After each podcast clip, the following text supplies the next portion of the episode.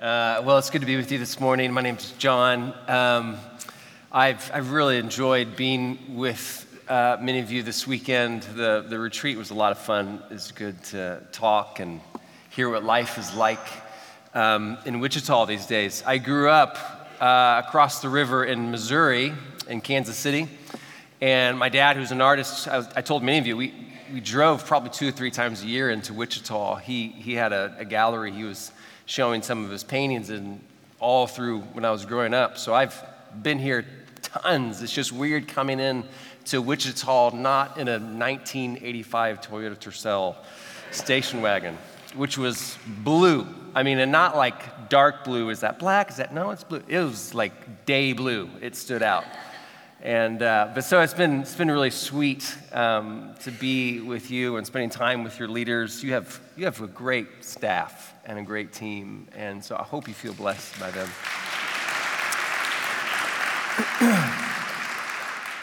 well, on this on, this past weekend, we talked a lot about uh, performative life and the spiritual life with Christ that's hidden with Christ.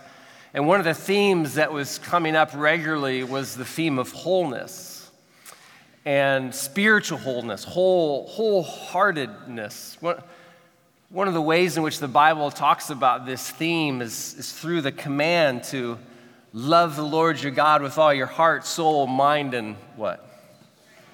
Strength, right? It's a, it's a command if you think about what that phrase, I mean, many of you knew that, it just rolled off your tongue, but that command is asking for the whole person not just to love God with your imagination or your intellect, but to love Him with your emotional life.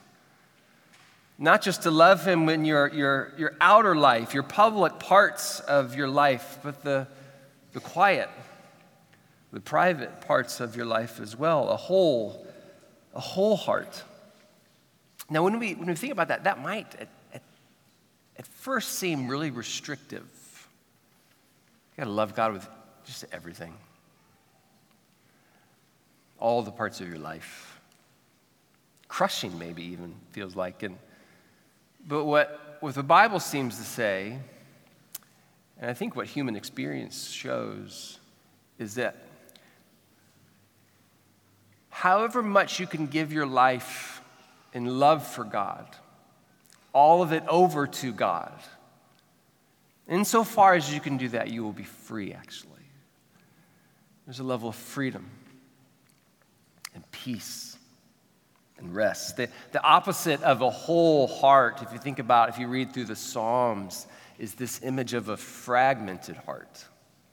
A heart that is, is, has dual allegiances, that loves and worships God in one moment, but trusts in the world and its promises in another moment, where outwardly it looks one way. You, you, the longer you're a Christian, you can kind of learn what it means to kind of look like a Christian.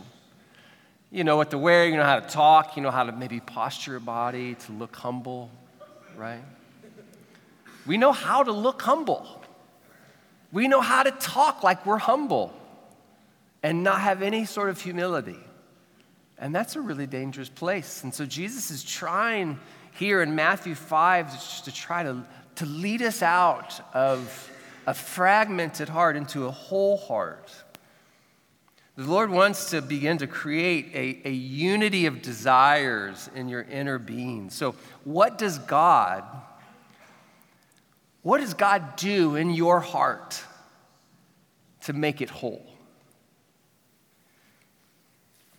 What does it look like? What's true on the outside is also true on the inside. What you see about me in public places is also true about me in quiet, hidden places.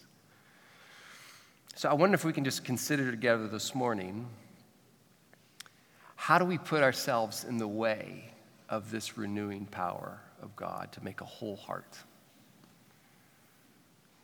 Because it's God who does this. You can't grit your teeth into a whole heart. But what renewal looks like, and I know you all talk a lot about renewal here, which I'm really grateful for renewal in many ways is how, do, how am I putting myself in the way of God's renewing power? What am I doing there? And, and so there's just a few ingredients I think that Jesus points out in, in this passage that I think are really helpful in thinking through how do we put ourselves in the way of God's renewing power? And the first ingredient is, is to make Jesus central. Now, I know that's probably not very controversial at City Life Church, and right? Make Jesus the main thing. All right, tell me more. You know what? How is that controversial? But if you think about what Jesus is actually saying here in verse 17, where he says, Do not think that I've come to abolish the law or the prophets. I've actually come not to abolish them, but to fulfill them. Is it okay if we do some theology just for a minute? Are you awake? You're not paying attention to the Chiefs game right now, right? like 30 people went, oh, click. oh, I'm sorry. I didn't mean that. You're, you're fine. You're free. Um, when Jesus says law and prophets, do you know what he means? He's obviously, when he says, talks about the law, he's obviously talking about the, the law that God gave Moses in the Exodus, right? The Ten Commandments. But when he talks about the prophets, there are the prophets, but when he's talking about the law and the prophets, he's really talking about the prophet's interpretation of the law because it's got, it got mixed up throughout the history of Israel. And the prophets are coming in in a history of time when, when Israel has not been faithful. They've been going through idolatrous seasons, and the prophets are looking back on the law and interpreting the law. This is what faithfulness to God looks like. So when the Bible talks about the law, we're thinking maybe just rules the ethical parts of our life. But when you read the account of the Exodus and Leviticus and Numbers and Deuteronomy, what you're finding is God talks more about not just rules, but a relationship. This is a covenant. I'm making a way to where I can be with my people because God's a holy God. He's a just God, and we as humans, we tend to have a fairly unholy heart tend towards injustice, tend towards idolatry and the desires of our own hearts and not following after the desires of God's heart. God was holy, and so the way in which God could abide with his people was to make laws that would make them a just people and sacrifices that would cover their sins. So, to follow the law was really trying to sustain a deep and abiding relationship with God, and God keeping a deep and abiding relationship with his people. Now, by the time the history of Israel gets to the prophets, all right, things have not gone well. They have not been faithful to God, they have not been faithful to God's law, and there's both a moral and theological crisis that's happening in the nation of Israel. The, the moral one is that they're just falling apart morally. They're not, they're not following the law, they're not following the sacrifices, they're not following God's Sabbaths. There's a moral crisis. At the same time, and here's, what's, here's the theological crisis. At some point in the prophets, the temple has been destroyed. Now, think about this for a minute. The temple is the, the place of worship, it's like the concentration of God's abiding covenant presence, the holy place where we worship and we make sacrifice to cover and atone for my sins. And that's gone. So there's a moral crisis that they're, they're not following God's laws, and there's no means to atone for their sins. How can God be present with his people? Do you see the crisis here? Do you see the tension? There's no meaningful way to imagine that God can be with us. And so that's the context in which Jesus is talking about fulfilling the law. I haven't come to abolish the law and the prophets, I came to fulfill them. Jesus is saying the question is not that the law will continue, it's how it will continue. And he, here's, here's the controversy, right? Here's the controversial point. Jesus is describing himself as the fulfillment of the law. Now that's wild. Just for a minute, imagine I came in here from New York City and I said, Brothers and sisters, I am the fulfillment of the law. You would send me back on a plane really quick, wouldn't you? And here's Jesus coming. It's wild, it's controversial. I'm the way in which, if you want to be close and have communion with God, I'm the way. So listen, if, one of the reasons why this was, this was a little bit difficult for people, because if you were a faithful Israelite, the question of what is the fulfillment of the law, they would say, my obedience to it. I, me being obedient to the law is fulfilling the law. The outcome of that fulfillment of my obedience is communion with God. That's how I'm that's how I have an abiding relationship with God. And so listen to what Jesus says. Me. I'm the fulfillment of the law, not your obedience. I'm the temple. Ooh, that, that got him in trouble. I'm the place of the concentrated covenant presence of God. I'm the place of sacrifice. I'm the place of atonement and forgiveness. Do you see what's happening? For, for a first century believer, the law was so central to knowing and being with God. And the fulfillment of the law was my obedience to it. I had to be faithful. And Christ comes in and displaces the law as central and puts in himself. That's wild. Kind of you understand why they crucified him, right? And through his life, his perfect obedience to the law, his sacrifice on the cross, perfect and eternal in nature, fulfills all the requirements of the law. It, if fulfillment was up to me and my obedience to the law, I, you know, we'd just constantly be anxious. Am I doing enough? Am I faithful enough? Am I holy enough? Have I done the right things? Have I cared for the poor enough? Have I cared about justice issues enough? Have I, have I, have I made up for all the things I've done wrong? Do you see? And here, Jesus says, I am the sacrifice, I am the fulfillment once and for all. My burial happened, and it's finished. My resurrection happened, it's finished. I've ascended to the right hand of the Father, and I'm praying for you, and it's finished. So that means two things when we're thinking about wholeness.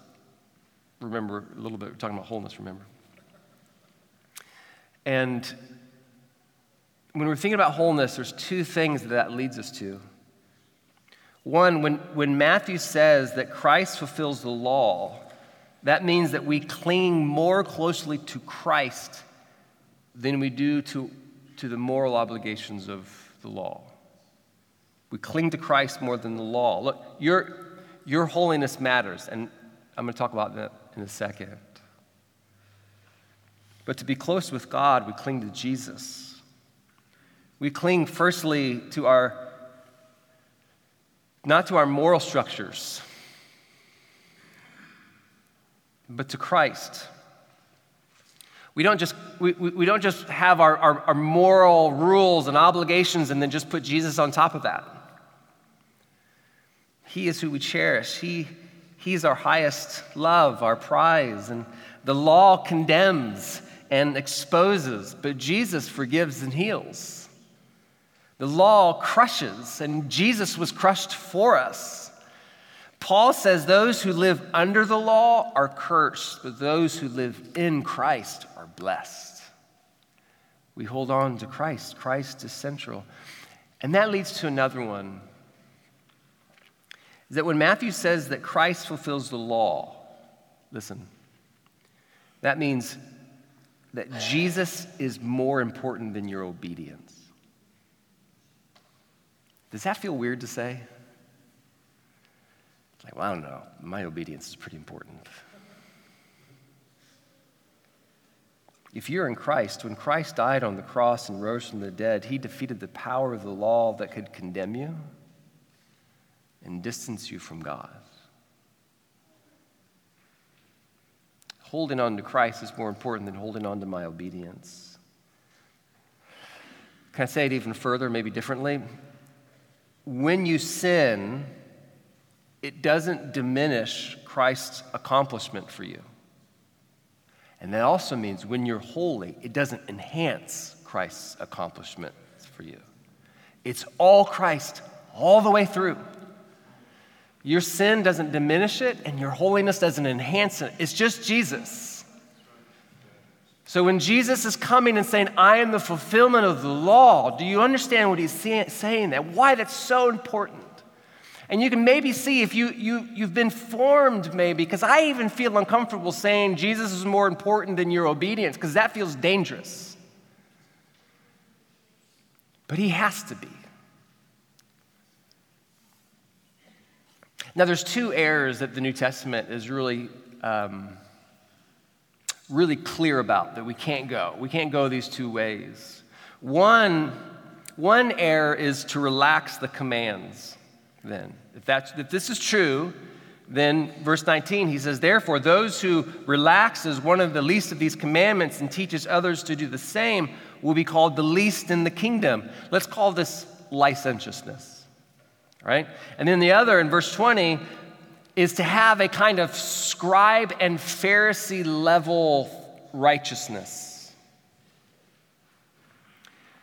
Do you understand these two errors? One is to relax the commands, to be indifferent to them. I mean, if Jesus did it, I don't have to.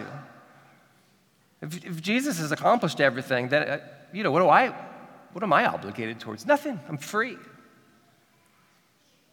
On the other hand, your righteousness could look a little bit like the scribes and the Pharisees. You can get kind of anxious about making sure that I'm following all the rules. If you, if you know the scribes and the Pharisees, the scribes were the, the theological experts. They, they, knew, they knew how to connect every dot. They won all the Bible trivia awards. You know these people? They were brilliant. The Pharisees were a little different. They were like the, the pragmatists. Like, okay, let's get boots to the ground practical. What kind of life do I need to live? And they were, they were a reformist movement. They, they made sure there was moral clarity. And so when Jesus is talking about these two groups, they might have understand themselves differently from one another, but it is one way of life. That the law was central. And in fact, the law was so central, they were so anxious about breaking any law, they would create laws around laws and rules around laws around laws, you know? Barriers that you could never get in because you're, you're so far from breaking rules. So then to speak, Jesus goes, He goes, What you need is actually a righteousness that surpasses that which at first sounds crushing. You want me to what? Because they're pretty meticulous. Can I put a pin in that and come back to that a little bit later? Just bookmark it. Jesus calls us to have a greater righteousness than the Pharisees and scribes. But these two errors, a licentiousness and a legalism, both are heart issues. They both expose how you feel about God. If you are a legalist, it assumes that God just owes you something for your goodness. It's a very transactional relationship. But you put on your good behavior, and your good behavior puts God in your debt. Or the licentious, right? It's very dismissive of God's desires. God desires a certain kind of life for you. And at some point, being indifferent to that, you know, if I, my wife Jenna, I could say I love Jenna, but if I don't care about what she desires or wants, that's not love.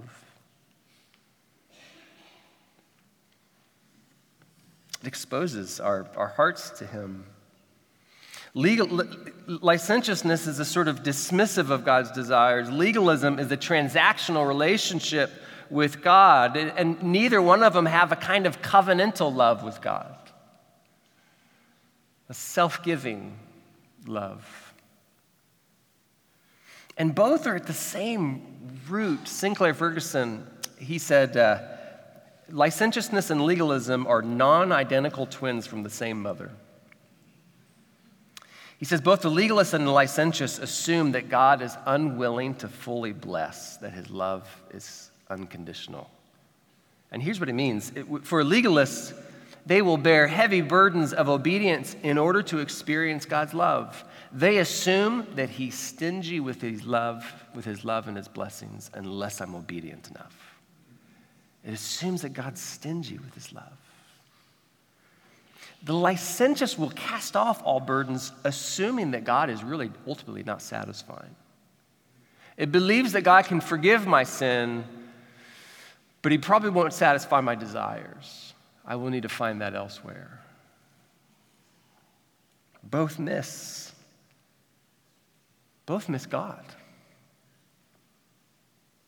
And both have a fragmented devotion, a fragmented heart that's needing wholeness.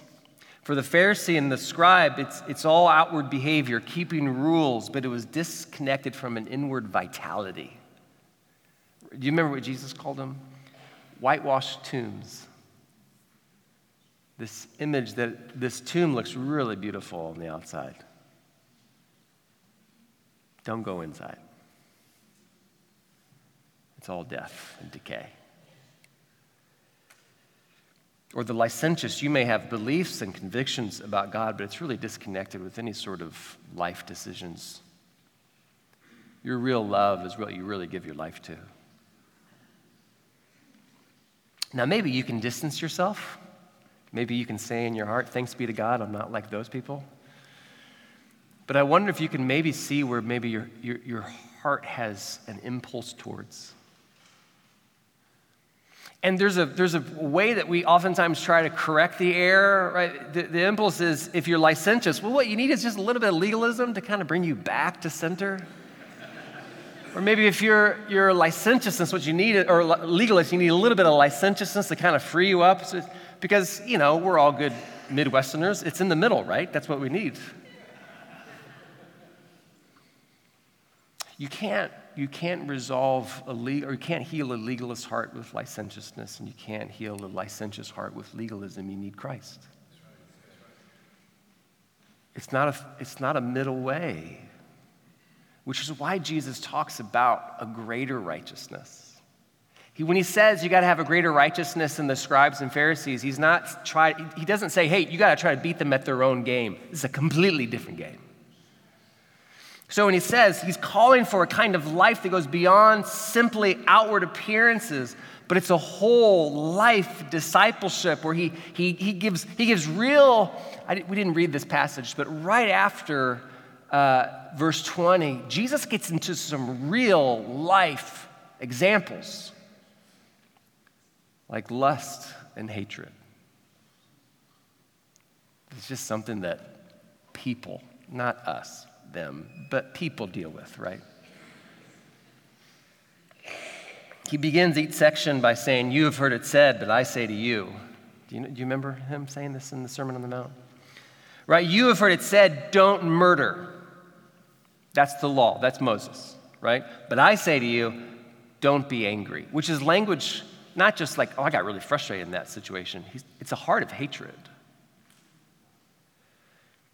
You have heard it said, don't commit adultery. That's the law, that's Moses. But I say to you, Jesus says, don't lust. Now, on the appearance, it looks like Jesus is just intensifying the law.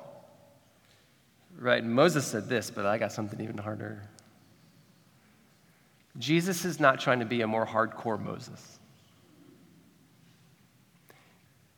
He's being more interior than Moses. Do you know what I mean by this? The law, that it's just Ten Commandments don't lust, don't murder. That, those are outward behaviors. Those are real clear. But Jesus is trying to get the sin behind the sin. Jesus says, don't, I'm, I'm, he's trying to get you to pay attention to not simply what's on the outward behavior, but the inward desires. In other words, hatred and lust is it's the same source material as murder and adultery. It's the same DNA strand, the same family tree. For example, I wonder how many of us we have a coworker where if you were to describe your emotional posture towards them, it would be hatred. It's that person, you know, you get in arguments with, not in person, but maybe in the shower. Those are perfect arguments, right? You win every single time, right? Because you can kind of rewind. I was like, oh, no, that didn't work. Let me say it differently. And it's the zinger. Just so you know, if you laugh, you know you've. Jesus, Jesus is trying to get you to see that you're not just distorting and destroying your heart there, you're dishonoring God. You may not have committed adultery, but your imagination towards others, it, you're disfiguring the image of God in someone. And you're dishonoring Christ. There's both objectification of that person and dishonoring of, of God's image. Listen, Jesus wants to take all these fragmented, disconnected parts in your heart and parts that honor and follow Christ in some part in some measure of your life and then parts that indulge the desires of your flesh and the other parts of your life and just make them whole. Have a kind of greater unity that where you where you follow and you love one thing. That you aren't one thing in public and another thing in private one thing in your outer life and another thing in your inner life. Where you sing of God's goodness you don't trust God's goodness during the week. Christ calls us to himself. Listen, okay, Jesus has fulfilled the law. We don't have to prove ourselves anymore. His obedience is more important and effective than ours. We've said that, right? Now, listen, if you are free from condemnation in Christ, would you just allow the Spirit to come in and expose what needs to be healed so that He can heal it? Because that's what we're afraid of, right? If we're afraid of, of, of the fragmented parts being seen, we're going to be condemned. In Christ, there is now, therefore, no what? Would you just let him in? You're free from condemnation. If you're exposed, you're going to be okay. In fact, healing is the only end for you forgiveness and sweetness and peace and rest. When he exposes, he does so not to heal, I'm sorry, not to condemn, but to heal. When he exposes, he beautifies. He doesn't aim to humiliate you, to glorify you, not diminish you. He's good. Isn't he good? Would you let him in and then heal, to be free of the anxious life that attempts to maintain all the fragmented parts, like just trying to maintain it? Would you just experience renewal instead? Listen, last week, I hurt my back. I'm 42 and I was trying to exercise. And I was holding something heavier than I probably should have been carrying. I got bumped and it, it just happened and I hit the ground and I was in a lot of pain. It took me like 30, 45 minutes to put my socks and shoes on in the locker room. I was sitting next to someone who was a good 45 years older than me, and he put his socks and shoes on so fast. and I just thought, I'm so excited to join the human race again, but I don't know. I don't know if it's ever. I just, you know, you, your back is so whole, just, it seems to be connected with everything in your body. And it has a way to completely define define what your future is going to be like. I just, I couldn't imagine ever putting my socks on again. Listen, I know maybe for some of you, you may be looking around and you may be seeing people who you imagine are just so, so whole. And you, you're aware right now in this moment of the, the fragmented parts, and you can never imagine what wholeness looks like. Would just being free of that anxiety looks like, of that shame and the guilt and the fear and the sin.